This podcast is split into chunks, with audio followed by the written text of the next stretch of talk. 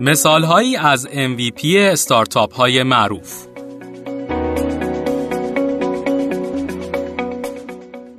استارتاپ های معروف دنیا از روش های مختلفی برای ارائه کمینه محصول پذیرفتنی یا MVP استفاده کردند.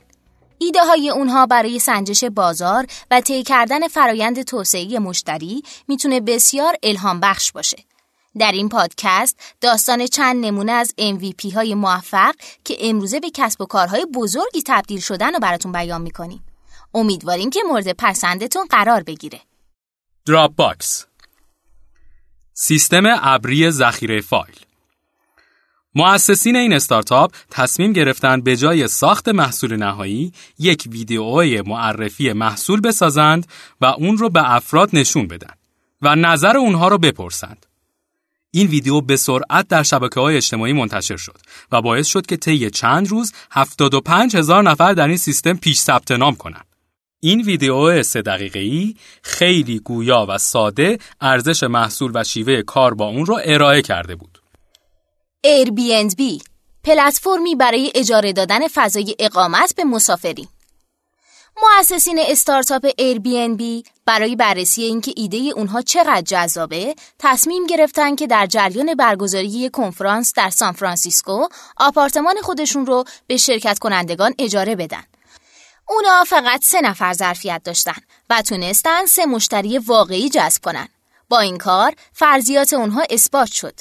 به عبارتی اونها متوجه شدن که افراد حاضرن با هزینه کمتر در محلی اقامت کنن که با دیگران مشترک باشه. اونها با این سیستم دستی یا کانسیرج MVP تونستن چالش ها و انتظارات مشتری رو در عمل درک کنن. گروپان یک سیستم تخفیف گروهی مؤسسین این استارتاپ در ابتدا وبسایتی با این ایده راه اندازی کردند که کارهایی که نمیشه به تنهایی انجام داد رو آسون بکنن. مثلا جذب سرمایه یا یک کمپین مخالفت یا حمایت از یک تولید کننده. ولی از این ایده جواب خیلی مثبتی دریافت نکردند. تو مرحله بعد اونها یک وبلاگ ساده را راه اندازی کردن و هر روز یک سری پیشنهاد تخفیف ویژه به ثبت نام کنندگانشون ارسال می‌کردن. این پیشنهادات در اصل به صورت دستی جمع آوری می‌شد و در قالب یک فایل PDF برای ثبت نام کنندگان ارسال می‌شد. ثبت نام کننده ها اصلا متوجه این نمی شدن که سیستم دستیه. این ایده خیلی مورد استقبال قرار گرفت و اونها جهت ایده اولیه خودشون رو به سمت خرید گروهی تغییر دادند. این روش یک مثال خیلی خوب از متد جادوگر شهر اوزه. سعی کنیم در پادکست های بعدی مجله شنبه این متد رو هم براتون معرفی کنیم.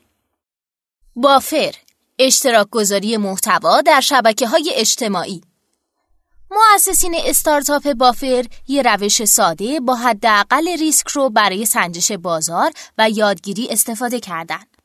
اونها یه صفحه توضیحات محصول یا همون landing page رو طراحی کردند و در اون توضیحات محصول و فرم ثبت نام رو قرار دادن. در این مرحله با افرادی که درخواست ثبت نام داده بودند وارد مذاکره شدند و مصاحبه‌های مختلفی رو با اونها انجام دادند. تو مرحله بعد اونها لیست قیمت های پیشنهادی خودشون رو هم اعلام کردن و منتظر شدن تا ببینن آیا افراد برای ثبت نام در سرویس بر روی دکمه خرید کلیک می‌کنن یا خیر. اونها با این روش پتانسیل های بازار رو مورد بررسی قرار دادن. اسپاتیفای یک سیستم ارائه فایل های موسیقی مؤسسین این استارتاپ تصمیم گرفتن یک MVP فقط با یک ویژگی رو پیاده سازی کنند. این روش یعنی همون single feature یا single use case نام داره. اونها محصولی ارائه کردند که تجربه شنیدن موسیقی به صورت آنلاین رو برای کاربران فراهم می‌کرد. بله، فقط یک ویژگی و یک امکان.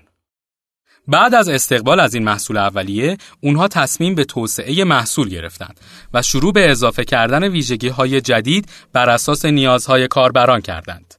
شیوه اونها بهبود مستمر و توسعه چابک بود. اونها چهار مرحله رو به صورت مستمر در ارائه محصول خودشون طی کردند.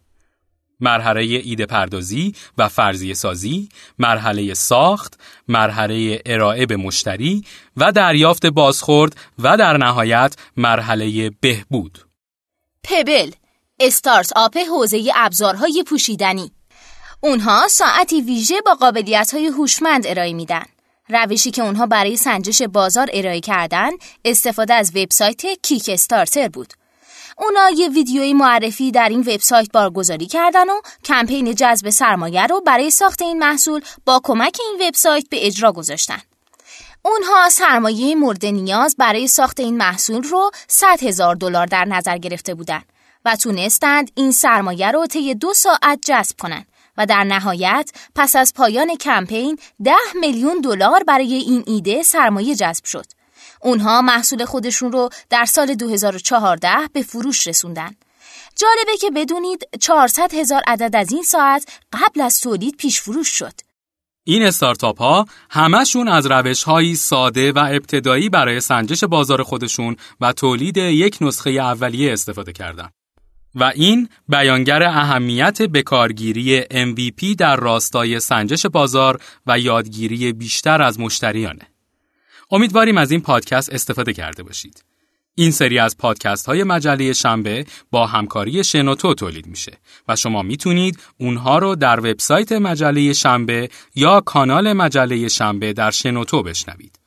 البته می‌تونید اپلیکیشن اندروید شنوتو را هم از گوگل پلی دانلود کنید تا روی گوشی های اندرویدتون این پادکست ها رو بشنوید. اگه شما هم دغدغه یا تجربیاتی دارید که فکر می‌کنید برای بقیه سودمنده می‌تونید از طریق شنوتو اونها رو به صورت صوتی به گوش سایرین برسونید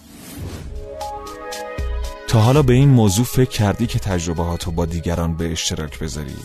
با استفاده از شنوتو صدای شما در سراسر دنیا شنیده میشه پس منتظر چی هستی؟ تجربه هاتو با دیگران به اشتراک بذار.